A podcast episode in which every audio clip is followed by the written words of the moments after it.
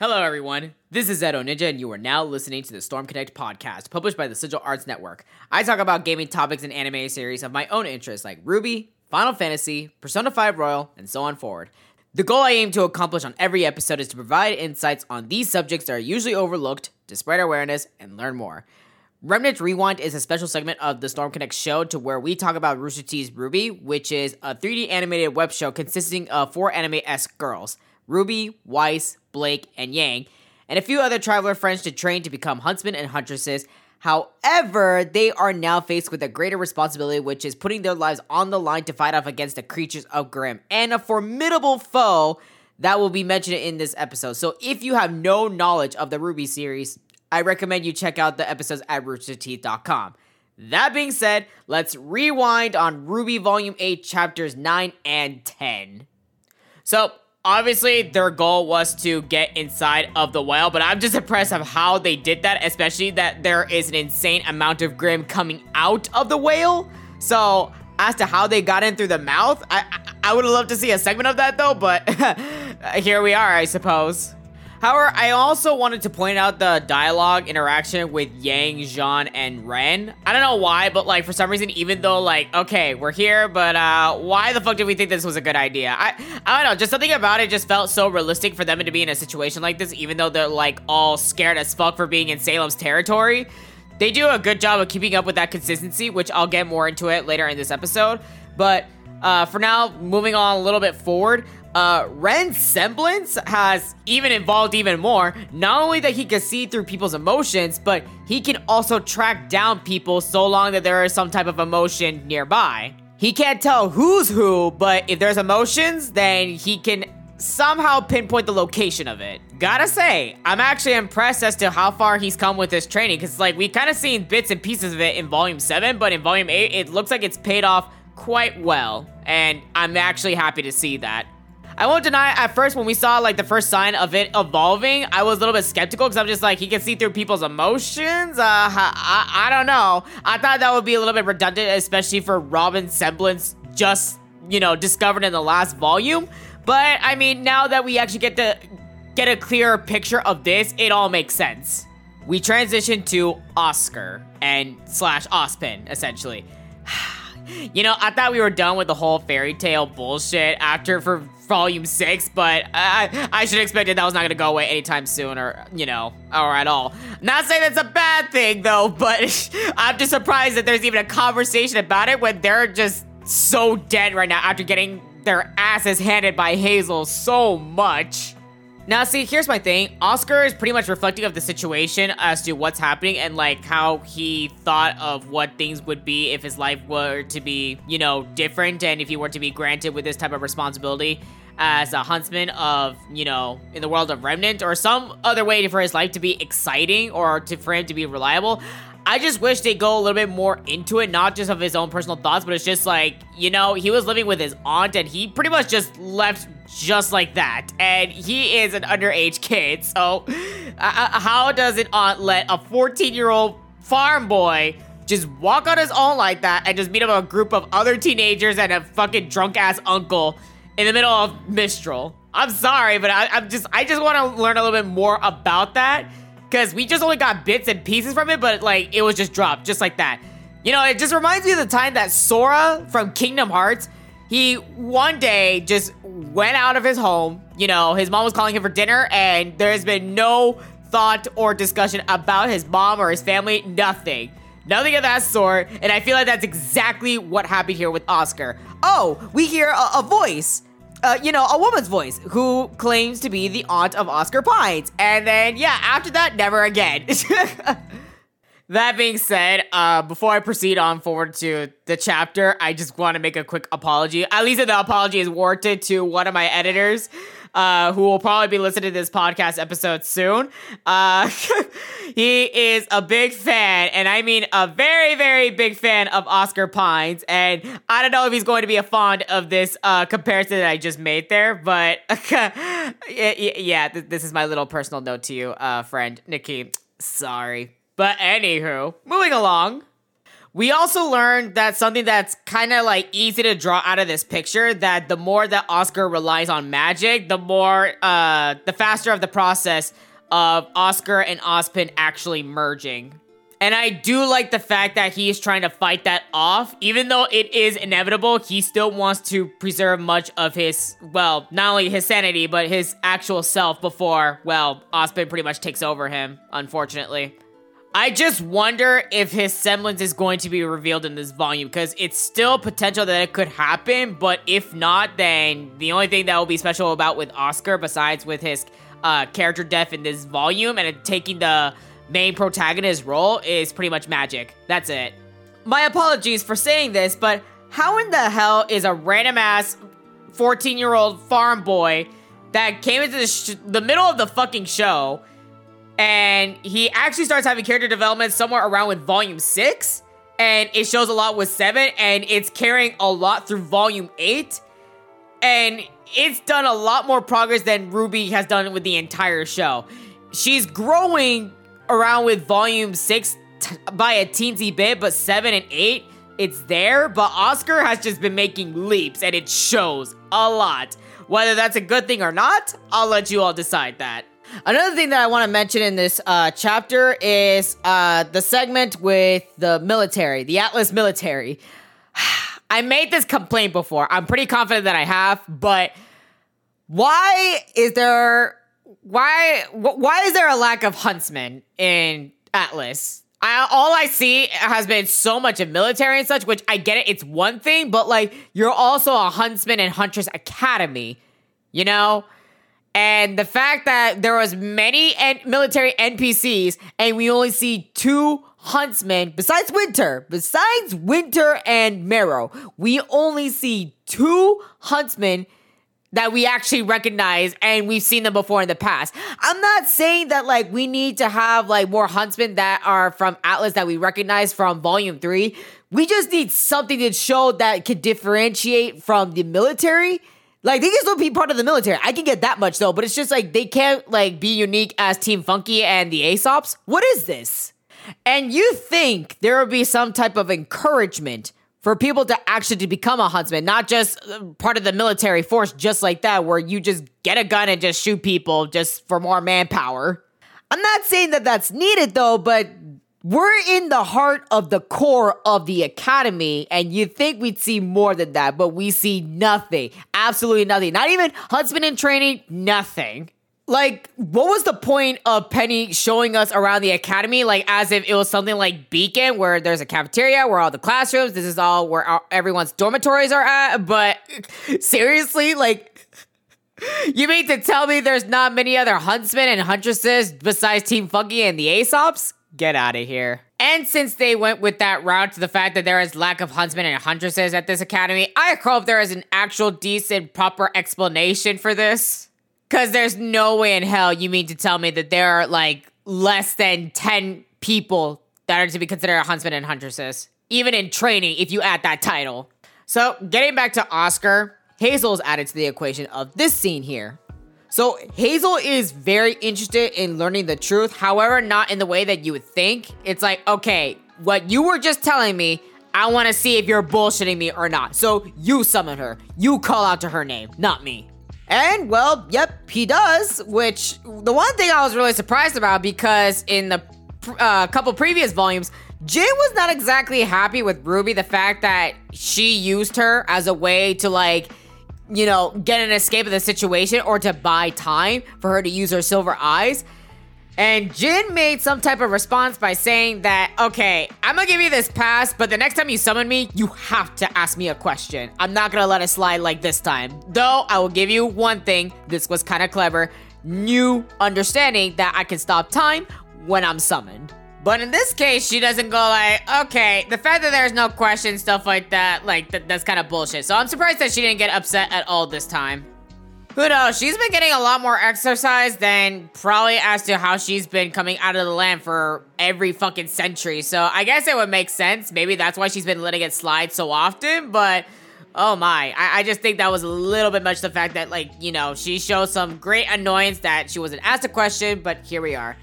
Anywho, What also surprised me is the fact that after Oscar summons Jinn, like all the questions that Hazel had were answered. Just like that? Really? That's it? You have nothing to ask of Jinn or any of the sword that Salem did not tell you. Nothing. Absolutely nothing. That's impressive. I, which, in a way, I can get it though, but I'm like, really? You don't even have one question? Wow. But it was nice that he turns over a new leaf, which it was kind of obvious since, like, you know, he's kind of like the pacifist type of antagonist. But it was nice that he makes a turn out going like, okay, you know what? Fuck it. You need to get out of here. And Emerald, you too. You need to get the fuck out of here. Far as possible away from this bitch. This bitch is fucking crazy. Cause at the end, yeah, that's all she's around for is to use people. Like You're gonna sit here and try to tell me that Ozpin is worse? Cause like Ozpin's been trying to stop her, and yeah, like it was not exactly the way that you'd want it to be, especially of how hurt you are, but bruh. Your sister was gonna give her life up just to ensure that Salem can be stopped. Even if she didn't know about Salem back then, she was going to eventually. Let's say if she were to live that long after they all settled with that plan, getting those two out of there, and you know, Oscar with his cane, and ensuring that Hazel also safely gets the relic out of here, well, that plan doesn't exactly, you know, go well because Neo, being the great thief that she is, she takes that shit under Salem's nose and she doesn't even realize it at all. She just assumes that one of them took it, but just not Neo. I think she probably forgot Neo existed, so she's like, oh, well, nobody knows I'm actually here and I don't talk. Like, see ya. Just of how clever and sneaky she is, and just her as a mute character, I don't know why, but it just shows a lot more personality and somewhat better than uh, most characters of the show. But anywho, back to Yang's team. We get a little bit more of how they're acknowledging themselves in the situation of how scared they are and, like, you know, with the insecurities and everything. Now, I won't deny, but like the execution of it was all right, but the dialogue was just not gonna lie, like to be blunt, it was kind of just cringe. Like when Ren was talking about going like, "Oh yeah, I can see it." He truly believes that we're gonna get this done. Like why are you treated as like this is a job? Like, it's not exactly a job. Like, you all are in desperate need to save your friend. Like, you should be saying that, like, oh yeah, like he believes that we're actually gonna save Oscar. Like, that just sounds more interpersonal rather than just treating it like it's some type of some type of chore, really. Now, if it was anyone in the military, I could definitely understand that more though, but come on, like th- th- that the choice of words the characters have used for that scene, I I don't know. I just felt that that was just so weird and just very off putting. Like, hell, the only thing that was actually normal about that scene was Yang trying to, like, make a joke in the darkest of the situation, even though, like, she got called out for it. Like, I thought that was okay, but, like, the rest of the dialogue, I, I just, I don't know, it was questionable at best. It may be me just nitpicking at this point, though, but I feel like the way of how you construct with dialogue, it really carries as to how you portray yourself as a character, at least in my own personal opinion. But yeah, I, I get the idea, like I said earlier, but work on improving the dialogue lines because there could have been better words for that. So Jaune returns and pretty much uh, he asked Ren to mask them because the Grimm was coming by. So here's the thing, okay? I pretty much have studied this since, well, I've been watching RWBY. I've been like watching this very carefully. And if you guys know me, I'm much of a visual type of designer type of guy. So I pay attention to details like these. So I want to give a proper explanation of aura breaking and the signs of aura that is about to break. I will mention that the show kind of made this a little bit inconsistent, but like they've been trying to improve ways as to how aura is about to break or like when it is broken and all those things. So let me break this down for you, okay? So in the recent volumes of how they've been showing of how aura has been working out, if your aura is flickering, that means you used a lot of aura. Uh, you're very low on aura, or your aura is on the verge of breaking at any moment now. So when we see the aura flickering just like that, that doesn't mean that it's completely broken. It just means that they're low on it and they can still use their semblance. However, to show of how the aura actually breaks is when it flickers and we see particle effects coming out of that aura. When we see that, then they're completely vulnerable. They cannot use their semblance and, well, they're doomed. I hope this clears it up for people because I actually see a lot of people actually getting confused of whenever they see signs of aura. Because I, I, get it, everyone's on the verge. Because like whenever we see aura that just shows up out of nowhere like that, we all like automatically assume the worst. That oh, their aura's broken. No, that's not the case. The flicker effect is mostly seeing that it's about to break, or they use a lot at that moment of that battle, or well, like what I just said earlier, when we see particle effects, when it the or, when the aura transitions into particle effects and it just breaks off of the character like that, then that's how you know. Also, another thing that I also want to note, if this clears up any type of confusion, characters they can regenerate aura. However, when they're regenerating aura, they still cannot exactly use it. They just have to wait till it's like fully recharged. Or you get someone like Jaune to amplify your aura, and then, well, you're good to go to use your semblance and use it as your protection shield. Speaking of that, I hope we actually get to use it as some type of protection field like we kind of did in volume one. It was shown in volume one, but there was a point of time where um Pyrrha, she was explaining of how aura works, and there are many ways of how you can use it not just as a semblance, but it can also be to your advantage. So there was a Grimm snake that attacked Ren in volume one, as Pyrrha was explaining it. And uh to stop the Grimm snake, uh, it was about it was about to bite off of Ren, but he stopped it using his aura on both of his hands, and well, he just fucking breaks off of that shit, and well, he excelled in that fight. I really hope we get more moments like these because I see that like it's now been somewhat inconsistent on the show. I don't know if it's a good idea to like implement that type of idea anymore, but it would be nice to see if we see that again.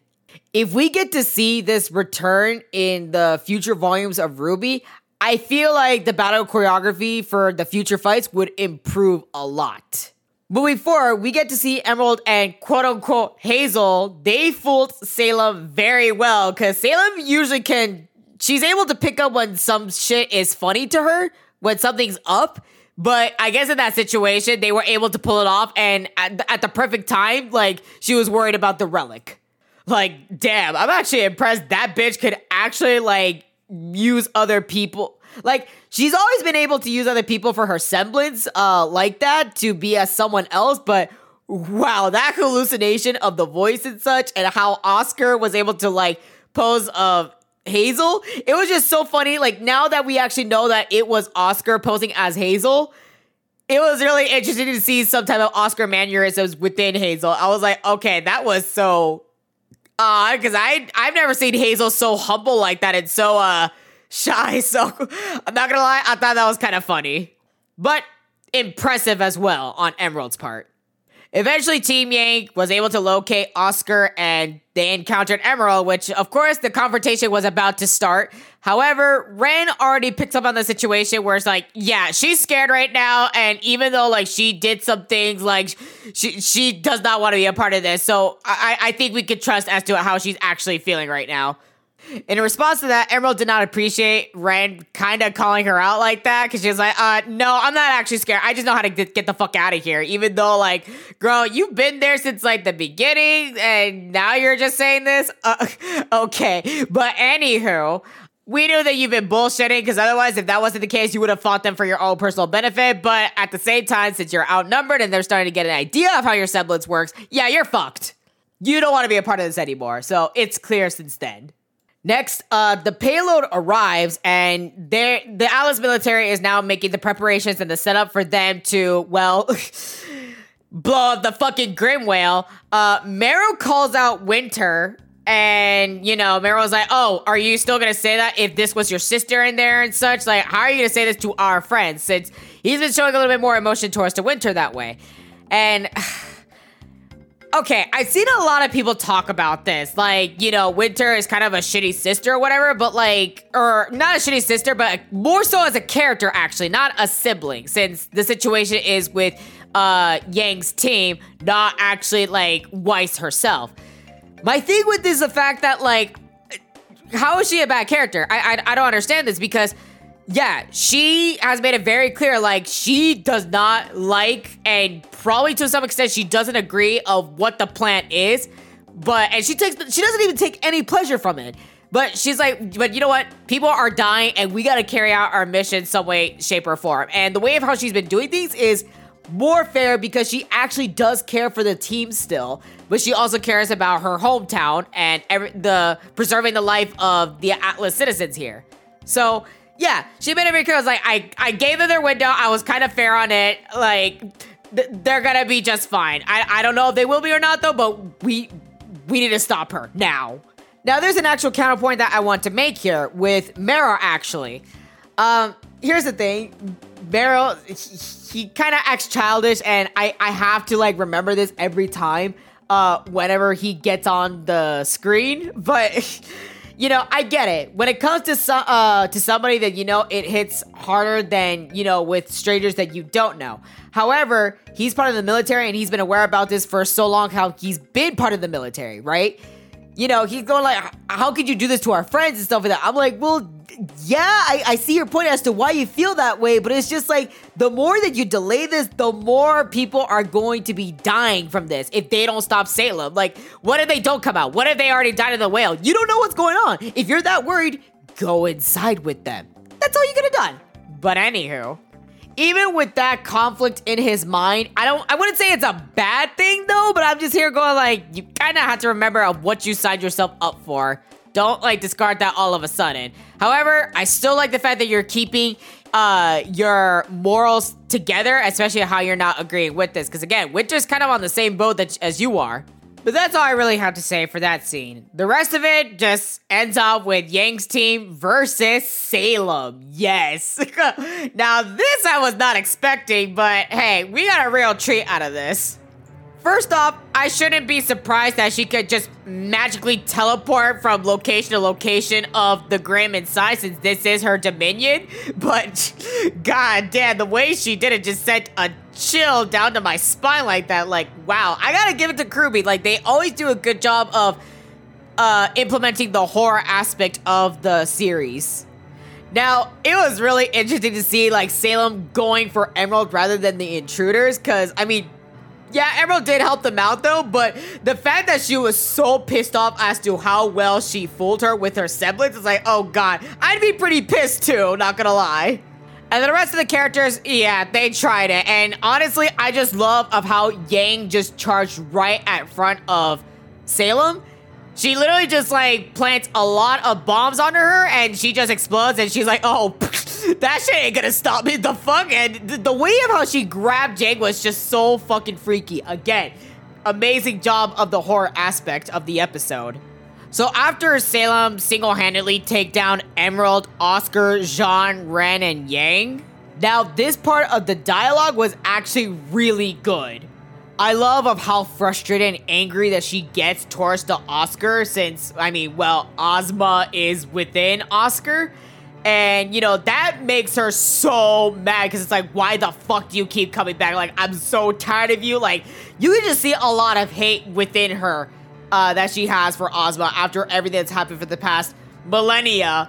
But the, we see that dynamic of that, and then we just see that dynamic with Yang calling out Salem. And as soon as that she has her attention directed towards this Yang, she just stops giving a fuck. She's like, oh, this bitch wants to steal the spotlight that we're having. All right, fine. I'll give her the attention because she's part of, of the main cast, so I might as well give her my attention, even though she doesn't deserve it. Let's see where this takes me.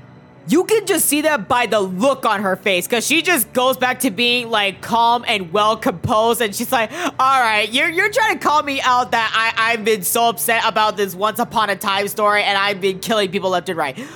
Who, wh- why, why, why are you mad? Why, why are you so angry? Who did I kill? Who did I take from you, bitch?"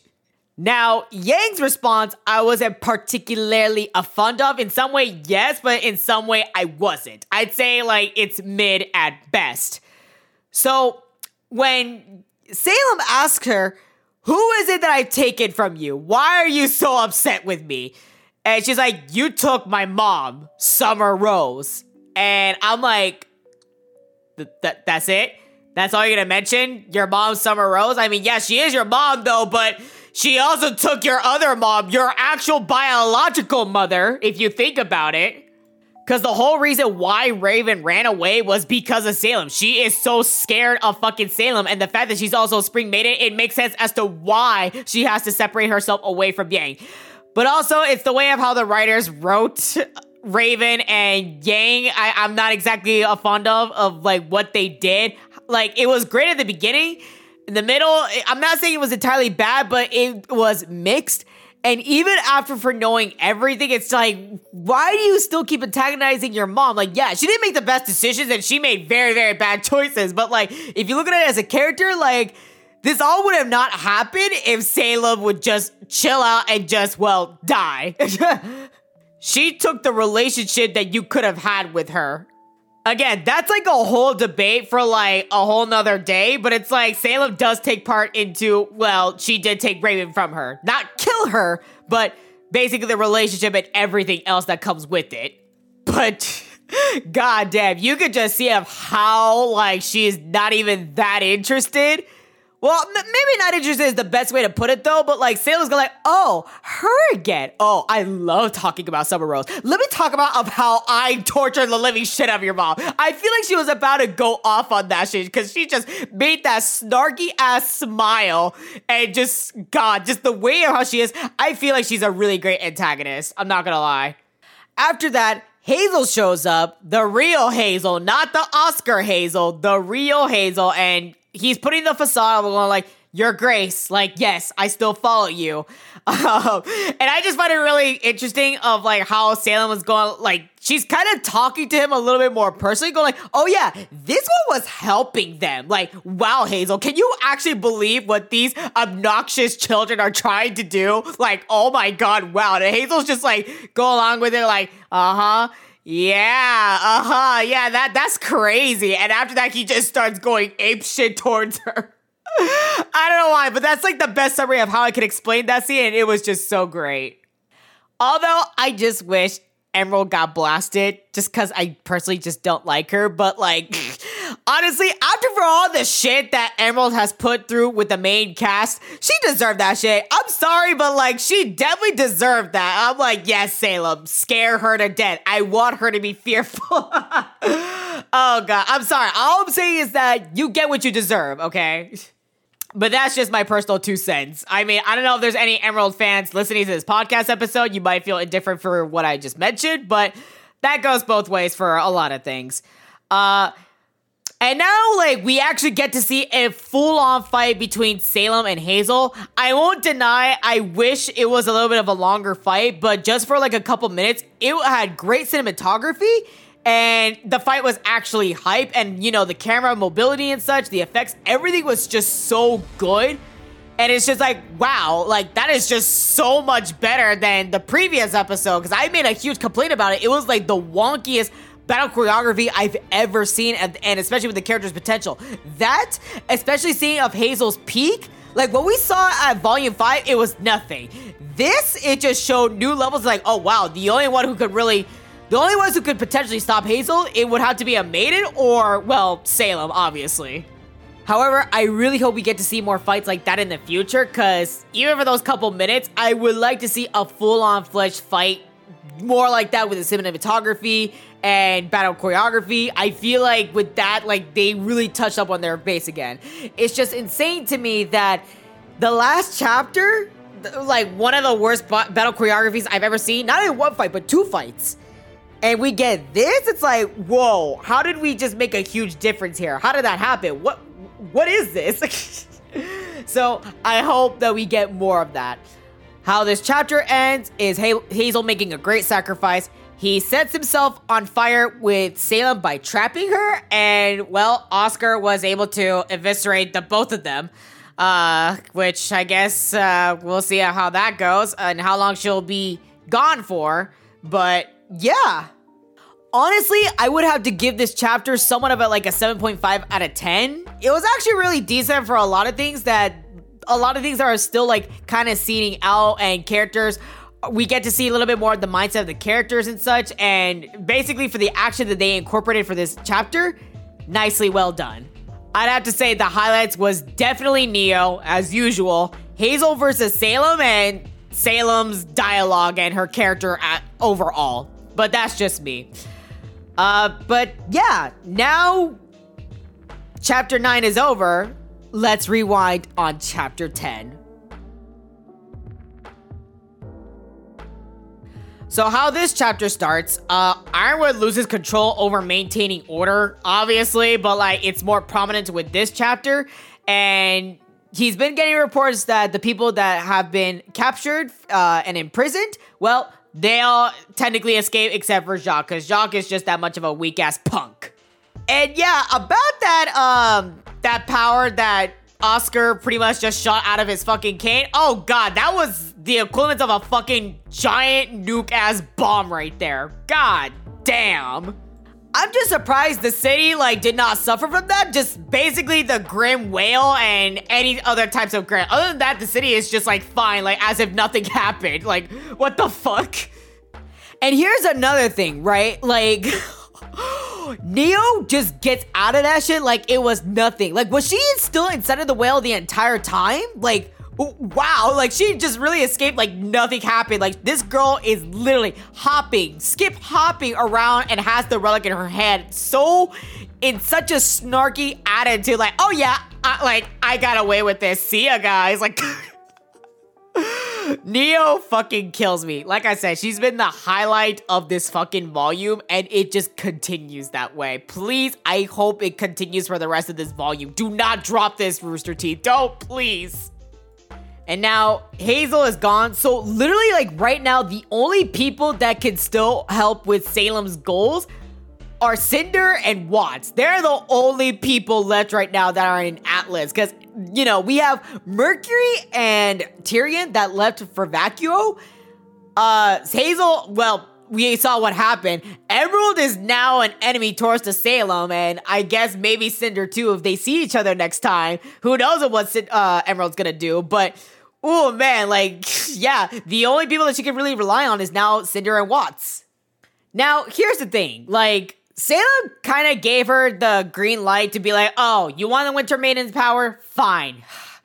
Go right the fuck ahead. And Watts is just like, uh, well, uh, we gotta actually get a plan here because, I mean, Salem, we don't know how long it's gonna take for her to put herself back up together. So, yeah, we're the only reliable ones right now. And shit, we gotta do something rather than nothing. Not, we can't just wait for her to come back. Otherwise, we're fucked.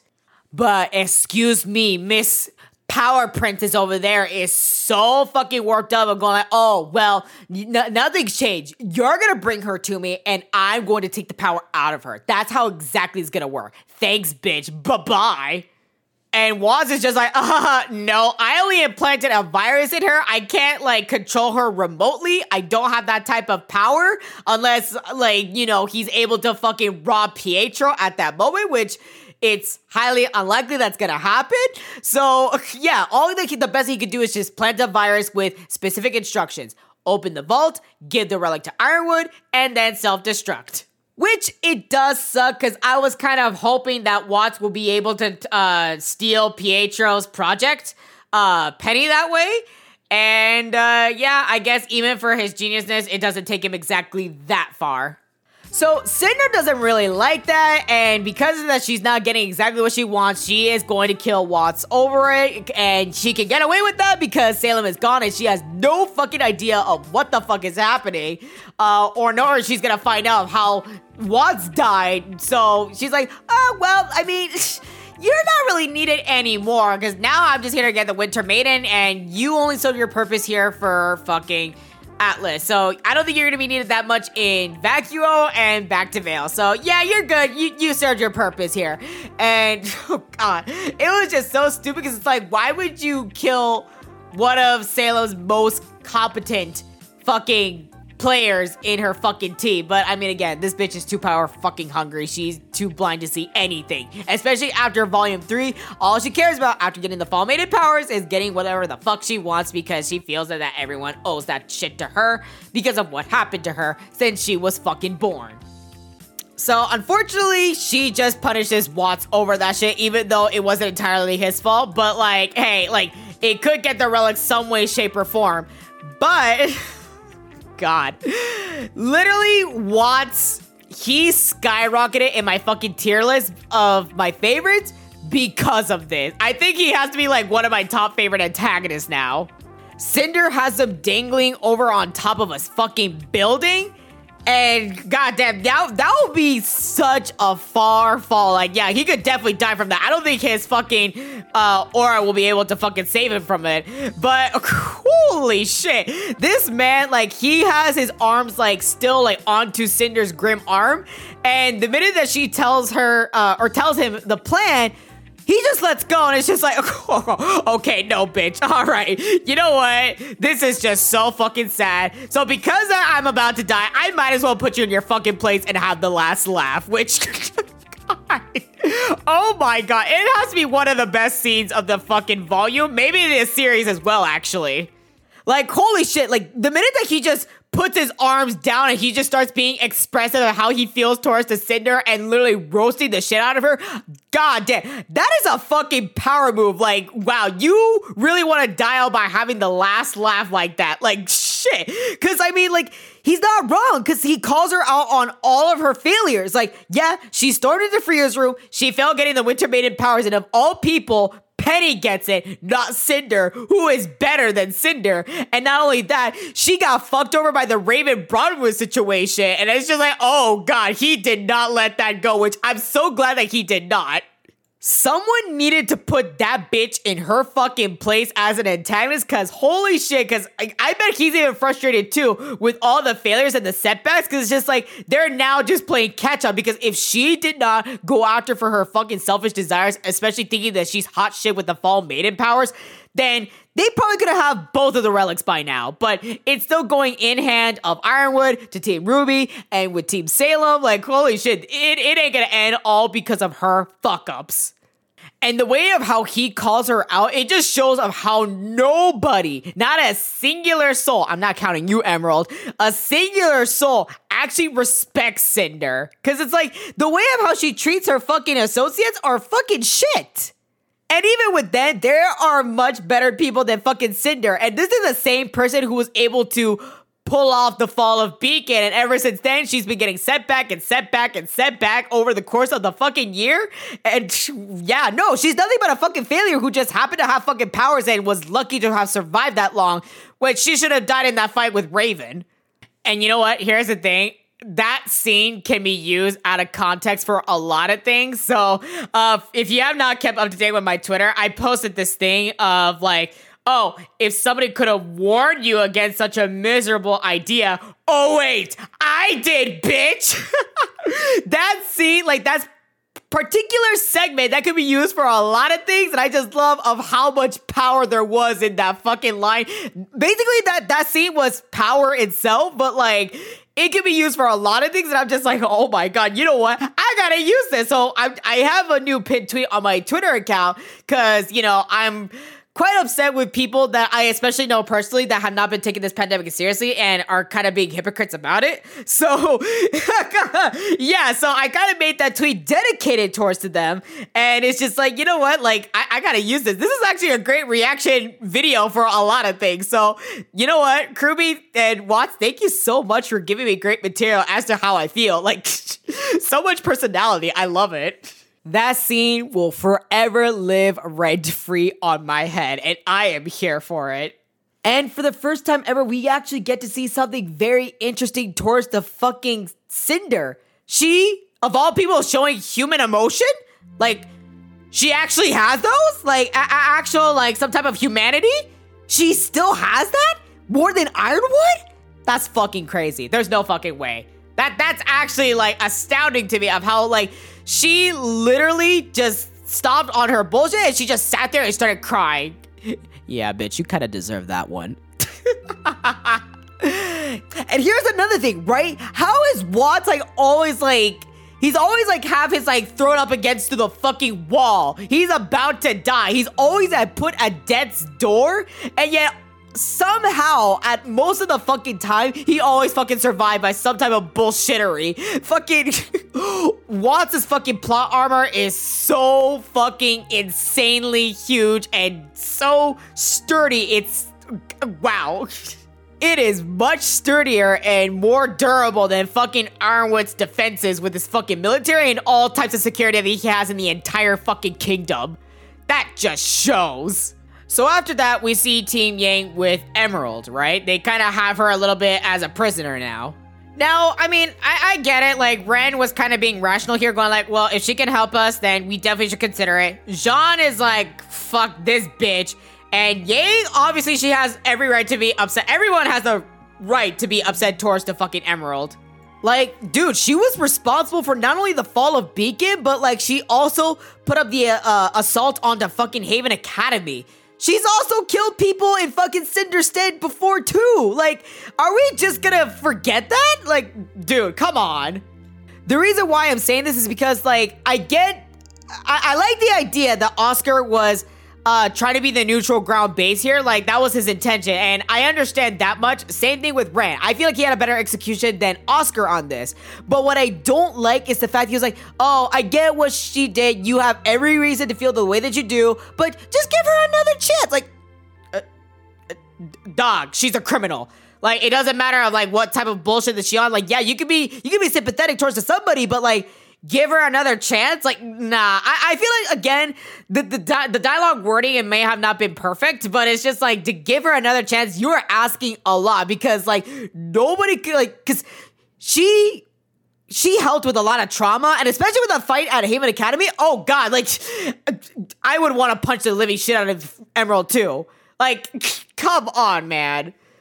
Oscar, I'm sorry, like I like you, but it's just like you saying a second chance, like maybe you should have just been like just cooperate for right now with her. She's not an enemy as of right now, and if we have to pull some shit on her, then we'll do so. Other than that, let's just put up with everyone's bullshit for right now because everyone's in a very shitty situation, even her and even all of us. So the best that we could do, the more the merrier.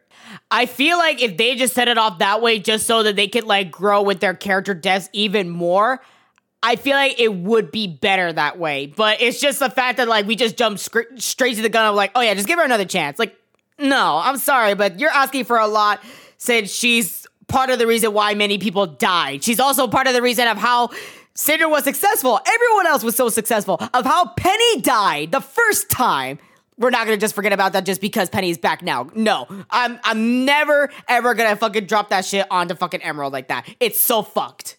Like, yes, I get that she's been blinded by this hope that Cinder gave her, but it's just like every character should have to face the consequences for their actions no matter what. It's up to her to actually make it up for it because of how scared she is.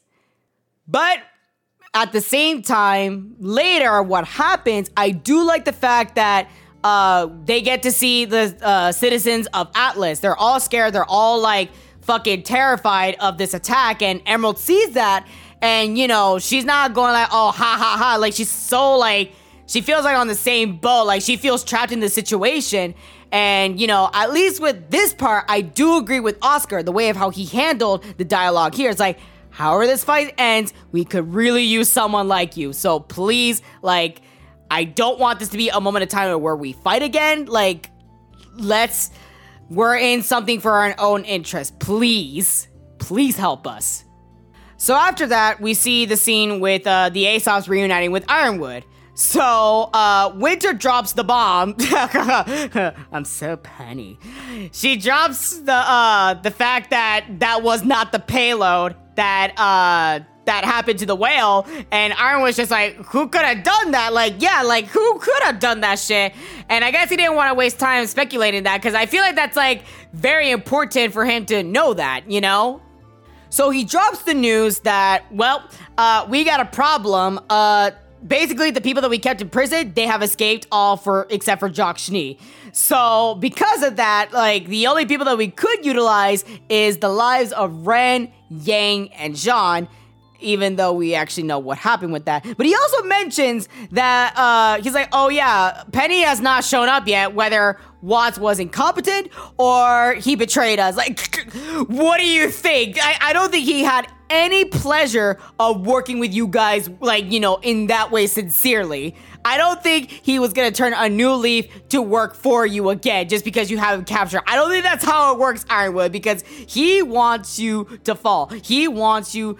He wants to see you fail after for all the shit that you supposedly put him through. So it's like, how you gonna make that claim that he's like, oh yeah, he betrayed? Like, yeah, no shit. If he has the opportunity to fucking get out of jail and betray you and fucking go up against you so he can have the last laugh, then fuck, he's gonna fucking go for it. He is helping of the destruction of the kingdom.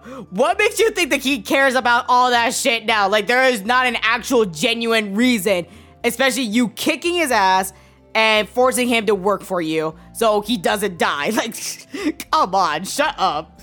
I'm tired of your bullshit, Ironwood. You're just so. Oh, God, you, you've gone that crazy that you just don't make sense. But anywho. He also mentions that he needs the Winter Maiden now so they can use the staff and, well, have Atlas go up to the actual skies, literally as high as the Amity Tower for when the message was dropped. Uh, but my thing is, is the fact that like, didn't Salem like destroy the barrier, the security like for Atlas, and wasn't that exactly like part of the climate, the artificial climate that you set up for the kingdom? Like dude, like, is it still there? Because, like, if that's gone, then the artificial climate is not there. So, how are you gonna use the winter? Uh, how are you use the fucking staff of creation? Like, are you just gonna move as far away as possible? Like, you guys are gonna like fucking what? Like, go Star Wars shit and just zoom out of away from Mantle? Is that your new new plan? Cause I don't think I actually cannot see them going up to the skies anymore like they said they would. You know, out to fucking outer space. but uh, I mean, again, we'll we'll see if how this plan actually follows through to the end. So he goes over to Winter and be like, "Hey, go grab those maggots for me." And Harriet is such a snitch. I swear to God. Like I she really wanted that payback after for Winter putting her in her place, but she's like, oh yeah, I'll Schnee over here and let them go. God damn. Like, wow, like you really want to be petty like this. well, good luck with what's gonna happen next to you, uh, Harriet. Because I don't think I am not seeing good signs for you at the end of this volume. But anywho. And yeah, Ironwood goes fucking batshit crazy because like now he literally has nothing. He doesn't have the Winter Maiden. He doesn't have any of Team Ruby in prison, and uh, he, yeah, he pretty much lost everything, and technically also the Relic of Knowledge as well, even though he's not exactly trusted with it anymore. And he gets reports that the Schnee Dust Company ships they have arrived to Mantle just so that they can call for help, but. Oh my god, this bitch is so fucking petty. I didn't think he'd be that petty enough to where like he goes like, oh my god. So it's always been about Mantle, huh? When it's not exactly the case. Like they're trying to save both. It's just the fact that you're not also prioritizing the lives of Mantle. That's also part of the Atlas Kingdom. You know, they're they're gonna suffer because of you. So, and you can guess what he does next, which I'll get into. Which I'm gonna talk a little bit more about this at the end. So moving on, Neo, she gets in touch with Cinder through text, and she goes like, oh yeah, your boss won't stay dead, but you will if, you know, without this, and she just shows off the most snarkiest fucking picture. The guy like, oh no, who could have done such a thing by taking the relic of knowledge like this? So she makes it very clear that she is no longer aligning herself, um, aligning herself with um, Cinder and with Team Salem, essentially. Like now she's just in it for her own interest and she can get away with it. So, uh, I, I guess there has to be some type of confrontation that's gonna happen between with the two, especially if their goal is to get the Relic of Knowledge back. Which I'm not exactly sure why Neo gave that uh, opportunity to her. I just wonder what the deal is going to be. I, I guess that's what it sounds like because it's like if you want her name, you know what, you owe me. I'll give you the name and I'll give you the relic if you give me what I want. And I don't know what she does want at this point because she wants to kill Ruby. So, like, I, I, I don't know how this exactly involves the Cinder. So, what does she have to do for you to be, you know, to give that incentive for you to give the relic? We'll have to see that in the future chapters. And following up with that, we get to see the reunion after nine chapters with Ruby's team and Yang's team, except for Crow and Robyn. They're still well, in pri- well, they're not in prison, but like they're still like running around in Atlas since they're able to escape prison. But yeah, almost everybody is reunited, and the kids are all back together. Plus Emerald, which you know I love everybody's reaction towards that, mostly with Ruby. But but come on, can can you not? I, I'm gonna need CRWBY to stop doing this to me. Can you guys not like? give us like 10 seconds of Casey's beautiful voice. Like, I'm sorry, but like when she started singing and it was just so like there is so much emotion that she just brings out of me with her singing. I don't know what it is, but that girl got power and the fact that you only put out 10 to 15 seconds of that, no, I'm sorry. I'm trying to get the now I want the whole soundtrack so bad cuz she's been popping off with these songs. Oh god, I I can't do this. CRWBY, you can't just keep doing that.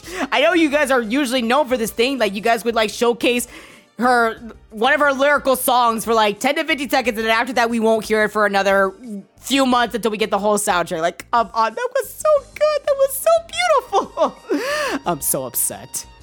Next this just randomly gets mushed in into the tearful uh segment but uh, there was a CCT uh, emergency broadcast, and we just see Ironwood's military destroying the SDC ships and after that, we just see him deliver his ultimatum towards to Penny and Team Ruby. And if you haven't guessed it, well, this bitch, this son of a bitch, goes like, hey, I get that you want to save Mantle, so you got two choices. Either you help me save Atlas, come here and do your duty, and Mantle will be left to defend for itself, or I will blow it the fuck up. And if Mantle's not in the equation, there's no reason for you to cooperate with me. Like, God, this guy is just so far long gone.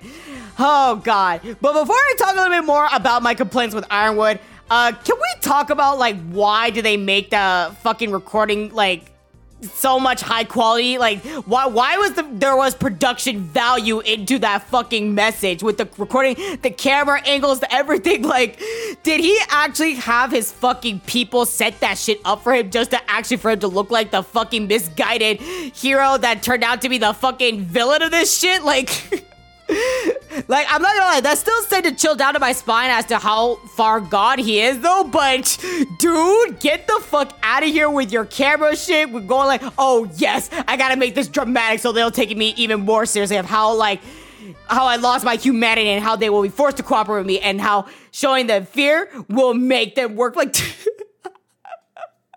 why did you go through that much effort just to do that? I'm tired of this bitch. Like the, the entire fucking background is just so dark, and then there's just a spotlight onto Ironwood, and just you see the highlights and shadows so detailed like that. Like I'm, I'm tired of it. I just wonder of how the Ace Ops and Winter must have felt about that. Like, oh yeah, well, since I gotta do this, let, let, let's just make this better. Like, you know, let's live up to our name like this. Like, did they really have to do that? I know it's not exactly really important. I'm not like I'm not nitpicking here. I just think it's just so fucking funny. Like this man actually went out of his way. I digress though. But now let's talk about the actual contents of that message, okay? And actually, no, more so to Ironwood, because he's basically gonna be like the final thing I'm gonna be talking about with this um podcast episode. Now, I seen this uh, surface up on YouTube and somewhat of RWBY Twitter as well. So I'm gonna bring the discussion here onto my podcast regarding with his semblance. Now, if you don't know what his semblance is, his semblance is Mettle, which it strengthens his resolve, which allows him to carry through with his decisions and whatever the main objective that he has in his mind, and it helps him hyper focus onto that mission, which, like, sure, like, you could argue that that's, like, you know, you could see that within his character, but, like, why would you actually make that as a part of his semblance? Like, there was no point of that. And the worst part about that is that it was never revealed in the show. It was actually revealed in an interview, an interview with Rooster Teeth before Volume 8 started premiering. And it's just like, whoa, what the fuck? And they said that we've actually seen his semblance in action. And it's just like we see it bits and pieces here and there. Like, what does that mean? How can we tell if he's actually using his semblance? Like, he could have just been like Watts and not have a semblance, right? He could just only have aura and all he is is like, you know, some type of interesting gunfighter. That's it. That's all they had to do, but they wanted to make it part of his character to where he does have a semblance. But here's the thing the way of how he's been acting ever since the end of volume 7 to volume 8 now, I feel like it's kind of fucked up his character. Like, I wouldn't say in a bad way, because, like, the way of how he is right now, it makes sense and it's consistent. But at the same time, though, I feel like he would be a better like if they were to actually like reveal this part of the semblance, then maybe all the side effects of him like deteriorating his humanity would be the cost of it that's permanent, right? I feel like that would have been a better idea, but like even with then, let's say that Ironwood does fight in this volume again. His aura must be so fucking low because he has lost his mind. He is going batshit crazy, and he is n- no different from Salem at this point. He is literally threatening the people that he has sworn to protect just so that he can only help. Well, it's not to really save Atlas, but it's to pretty much ensure that the relic is safe and the maiden, but mostly the relic just so that fucking Salem doesn't get that shit. And it will be impossible for her to reach Atlas.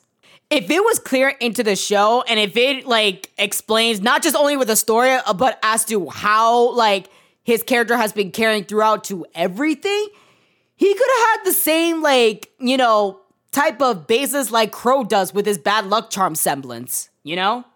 All I'm saying is that if I see a fight, his aura must be so incredibly low, or they explicitly like state of how he's able to regenerate aura so fast, almost as fast as Hazel, or he just has technology for him to still keep his aura like at a bit high so that he doesn't have to fucking worry about that shit. But I'm not seeing that anywhere.